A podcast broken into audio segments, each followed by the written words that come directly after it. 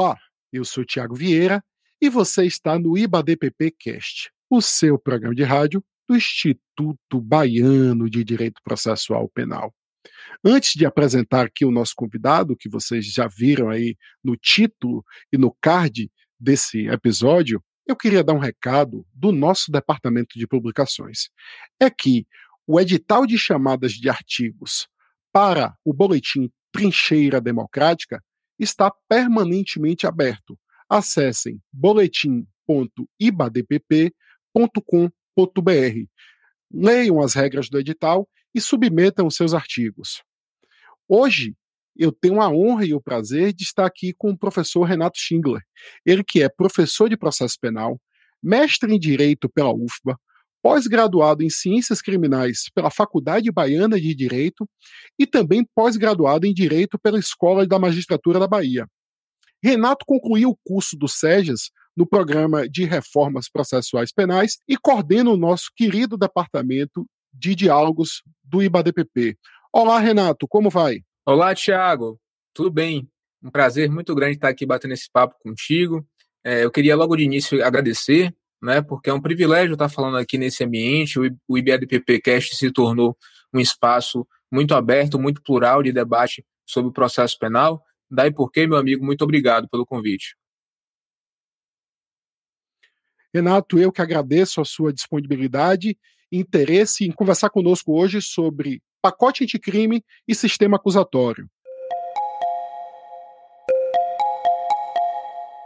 Giovana, boa noite. Pacote anticrime é uma expressão que todo mundo associa ao ministro Sérgio Moro, porque é a proposta dele desde que o governo começou, mas esse que está saindo da Câmara tem muitas mudanças em relação ao que ele queria.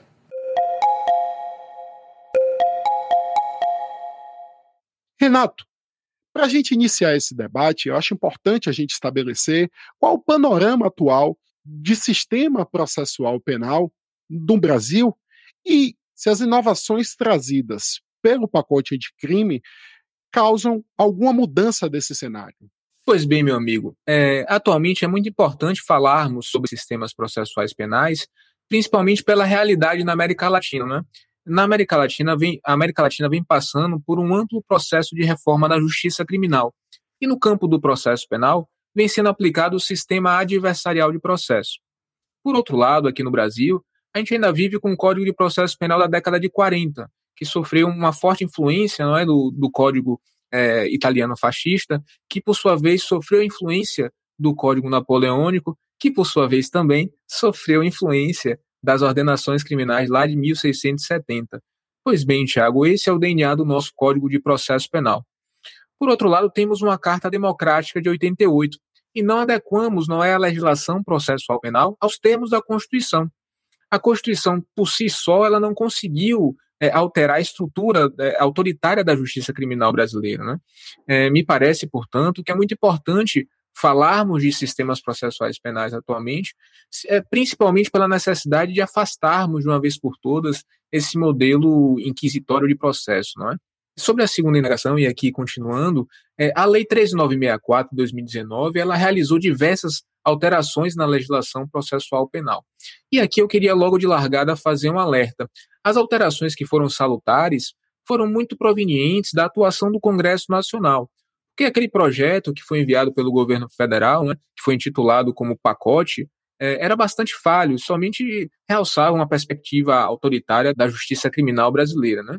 Pois bem, Tiago, a Lei 13964 de 2019, é, ela inseriu no, um dispositivo no Código de Processo Penal, mais especificamente lá no artigo 3A, que estabeleceu a estrutura acusatória do processo. Perceba, trata-se de uma decisão política sobre a estruturação do processo. Diga-se de passagem, essa decisão política já foi tomada desde a Constituição Federal de 88. Então, o pacote anticrime ele vem trazer uma reafirmação expressa dessa decisão política. E por que, que eu estou falando decisão política? O que é, que é essa decisão política? Partindo do pressuposto que o processo penal ele se relaciona com conhecimento, conhecimento sobre o quê, Tiago? Conhecimento sobre o fato pretérito, qual seja o delito. Bem, se a gente parte do pressuposto que o processo penal se relaciona com esse conhecimento, é um pressuposto fundante de qualquer sistema processual penal a decisão política sobre qual sujeito processual ou quais sujeitos processuais terão a incumbência de trazer esse conhecimento à luz dos autos processuais. Esse é o ponto-chave da análise sistêmica. No princípio inquisitório, essa função é incumbida somente a um sujeito processual. Não é que exerce uma função de busca do conhecimento de forma hierarquizada, de forma bastante violenta em relação ao objeto. Já no princípio dispositivo, essa função é concebida às partes, na né, acusação e defesa. A produção desse conhecimento, portanto, é feita de forma dialógica e contraditória. Daí porque o princípio inquisitório é o princípio reitor do sistema inquisitório, e o princípio dispositivo, por sua vez, é o princípio reitor do sistema é, acusatório. Como já salientado, Tiago, no caso do Brasil, essa decisão política já foi tomada na Constituição de 88. E me permita bater bastante nessa tecla e já já é, vocês vão entender por que, que eu estou reafirmando toda hora que a Constituição é, definiu essa decisão política. Né? Pois bem, voltando à alteração legislativa supra-referida, lá à disposição do artigo 3A, essa disposição da estrutura acusatória, ela tensiona todo o processo. E por que, que ela tensiona todo o processo? Porque o sistema processual, Tiago, nada mais é do que o padrão de racionalidade que vai orientar todo o processo. Perceba que partindo dessa, desse pressuposto que o sistema processual é esse padrão de racionalidade, todo o procedimento penal deverá ser interpretado à luz da estrutura acusatória. Não seria, portanto, possível a gente falar em repercussões procedimentais atinentes ao modelo inquisitório, como, por exemplo, gestão da prova por parte do juiz, né? Por quê? Porque o padrão de racionalidade imposto é o padrão de racionalidade acusatório. Me parece, Tiago, que essa é a alteração mais importante do pacote do pacote anticrime, né, dessa alteração legislativa que estamos tratando aqui.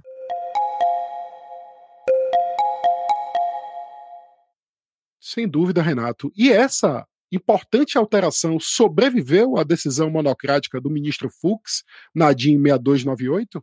Pois bem, meu amigo, é, é esse ponto que eu pretendo verticalizar e problematizar um pouco aqui no nosso debate, no nosso bate-papo. O ministro Luiz Fux, ele, na, em uma decisão monocrática na de 6298, ele suspendeu a disposição que define a estrutura acusatória do processo. Né? Ele suspendeu o, o artigo 3A.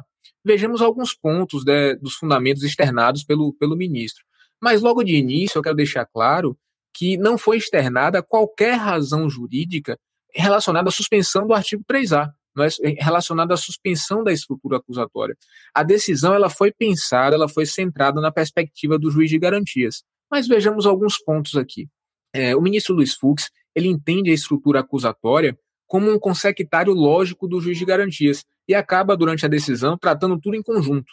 Fala um pouco sobre o impacto financeiro, fala também sobre a ausência de, de, de dotação orçamentária, especificamente no que tange ao juiz de garantias e focando somente no juiz de garantias, ele, ele reconhece a existência de estudos né, que indicam que os seres humanos possuem vieses nos processos decisórios, mas sustenta que isso não pode ser aplicado de forma generalizada à justiça criminal. Ora, se existem estudos que indicam esses vieses nos processos decisórios, por que, que não vai ser aplicado na justiça criminal a fundamentar a necessidade do juiz de garantias? Não é se ele está afastando esses estudos que seja com base em outros estudos. E aí o ministro deixa de indicar quais são esses outros estudos, né?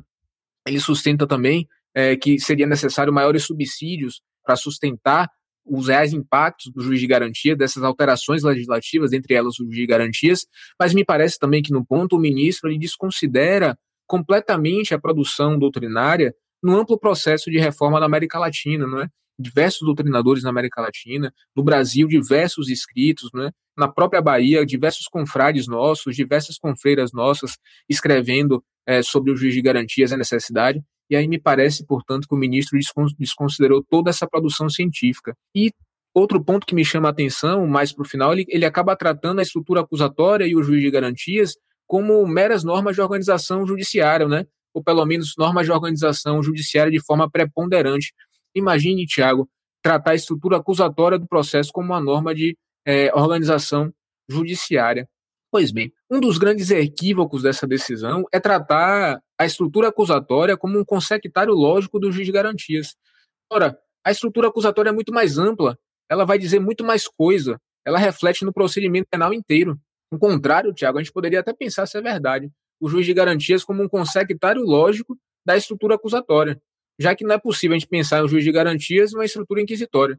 Me parece que foi construída uma decisão centrada no juiz de garantias, e aí, para suspender de qualquer forma a estrutura acusatória, colocou ele como um consectário lógico, o que data máxima vez no entendimento do ministro é um, é um grande equívoco. Também não é preciso muito esforço para a gente esclarecer que a norma que institui a estrutura acusatória, ela nem de longe é uma, uma mera norma de organização judiciária, isso é uma norma processual.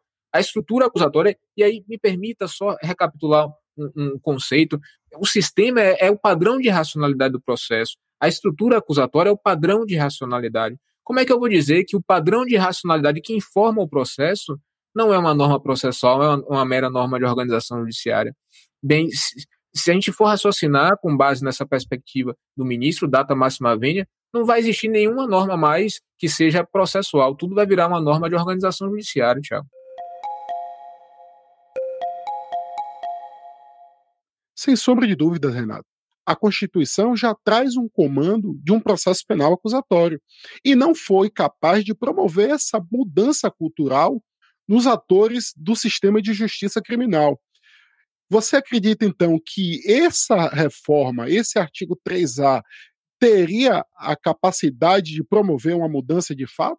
Pois bem, meu amigo Tiago, é, me permita fazer uma pequena digressão para responder essa pergunta. A gente precisa trabalhar densificar qual o sistema processual brasileiro? A gente precisa previamente responder essa pergunta, certo? E essa pergunta ela pode ser tratada de diversas formas, a, a depender do aspecto que a gente vai focar. Né? É necessário a gente trabalhar em camadas distintas. Para responder essa indagação, existem duas possíveis camadas. Um aspecto operativo, e quando eu digo aspecto operativo, eu quero dizer como realmente o sistema opera, e do aspecto da previsão normativa, não é? Como ele está previsto norma, normativamente, principalmente na Constituição Federal. Então, percebam, existem essas duas camadas. No primeiro caso, ou seja, no aspecto operativo, a gente tem um, um sistema com forte influência inquisitiva, né, com meras tonalidades acusatórias, seja pela cultura, seja pelas praxes, seja pelo fato do judiciário não adequar o procedimento penal à Constituição. Já no, no, no segundo aspecto, temos um sistema de matriz acusatória, vinculada umbilicalmente ao sistema de garantias, né? Por imposição constitucional, isso precisa ficar muito, muito claro, como você de forma perfeita esclareceu. É, mesmo que a Constituição não tenha conseguido alterar a realidade da justiça criminal brasileira, no sentido que a justiça criminal brasileira continua sendo é, autoritária, é necessário deixar bastante claro que existe uma ordem constitucional. Se não estão cumprindo a ordem constitucional de um modelo acusatório, estão fazendo errado. Isso, isso precisa ficar dito. Essa distinção de abordagem precisa ser densificada, pois a gente vê muita divergência doutrinária, mas que, em verdade, sequer são divergências, pois trabalham em camadas distintas do fenômeno. E não podemos eh, nos distanciar dessa constatação de que a Constituição impõe a estrutura acusatória, porque essa constatação, Tiago, que vai viabilizar que os autores da justiça criminal requeiram, determinem a aplicação desse padrão de racionalidade esse rechaço ao modelo inquisitivo e à exigência de um modelo acusatório, ele está previsto em diversas normas constitucionais que instituem, é, por exemplo, a delimitação das funções de acusar e julgar em órgãos distintos, a separação de poderes lato sensu, o próprio devido processo legal, o Estado democrático de direito, o Estado de inocência, é? e, e perceba, existe um, uma estrutura constitucional que viabiliza a imposição do modelo acusatório. Me permita, Tiago, trabalhar com dois do, das normas constitucionais estabelecidas aqui anterior, somente duas das normas constitucionais estabelecidas aqui anteriormente, né? Porque em relação às outras, me parece que já existe uma farta produção doutrinária. Eu quero trabalhar rapidamente o Estado democrático de direito e o Estado de inocência. Na parte do Estado democrático de direito, eu gostaria de primeiro trabalhar o Estado de direito e depois o Estado democrático. O modelo inquisitório, Tiago, ele não, ele não reconhece o imputado como sujeito de direito, mas sim como um mero objeto de indagação, de onde tem que ser extraída a verdade. Essa construção do conhecimento, ela é verticalizada, ela é violenta. Em outras palavras, o inquisitório é incompatível com a qualificação do sujeito de direito. Já no modelo acusatório, a construção desse conhecimento pelas partes é de forma dialógica, de forma contraditória, em um ângulo horizontal e não em um ângulo vertical permitindo dessa forma a concepção, o respeito ao imputado como sujeito de direito, não como mero objeto de indagação. E não existe Estado de Direito sem um reconhecimento do indivíduo como sujeito de direito. Daí porque o modelo inquisitório colide diretamente com o Estado de Direito. E aí me permita a segunda fragmentação, Estado democrático. O modelo inquisitório, ele esvazia o sistema de garantias, ele violenta o objeto de indagação. Não é? O sujeito é tido como mero objeto de indagação. E não existe é, proteção efetiva dos direitos fundamentais no modelo inquisitório. E sem a proteção efetiva dos direitos fundamentais, não é possível falarmos em regime democrático efetivo. Evidentemente, Tiago, eu estou falando aqui de um regime democrático, eu estou falando de democracia não somente no aspecto formal, mas em um, em um aspecto muito mais amplo de democracia, que engloba também um aspecto material. Para concluir essas normas constitucionais que eu tenho trabalhado, é, por fim, é, deixa eu trabalhar um pouco com o estado de inocência. Porque perceba, se eu estou dizendo que no inquisitório o sujeito de conhecimento, que é o inquisidor, questiona o objeto de indagação com fito de extrair a verdade, ele parte de uma presunção de conhecimento do inquirido, que deve ser extraída a qualquer custo.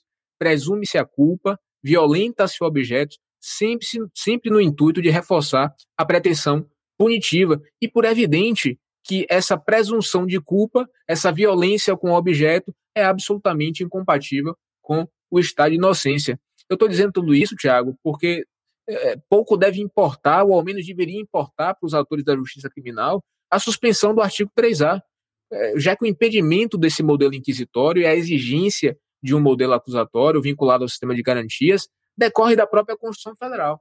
Agora, evidentemente que não, não é suficiente meras alterações legislativas sem que a gente não altere a cultura dos atores da justiça criminal, não é?